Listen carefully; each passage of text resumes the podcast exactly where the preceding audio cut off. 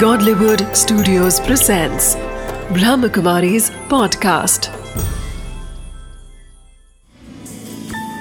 Wisdom of the day with Dr. Girish Patel.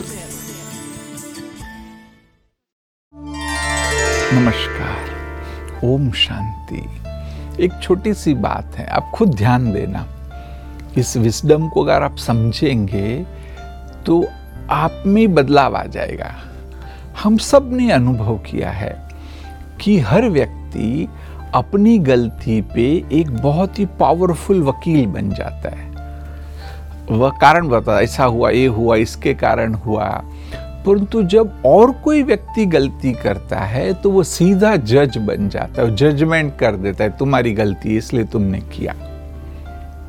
तो बस देखो, इसी को नहीं करना है।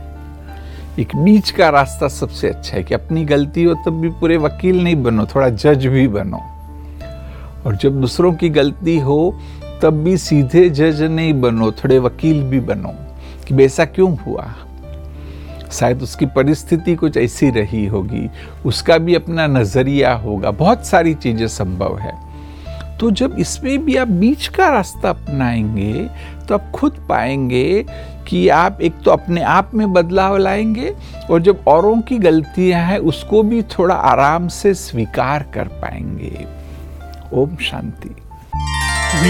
Of the day there is self serving bias that is when we make a mistake we become a lawyer for selves we have by blaming the situation or someone else. But when others make a mistake, we become a judge labeling them as foolish or unwise. We need to look at our own shortcomings with honesty and adopt humbleness and tolerance towards others.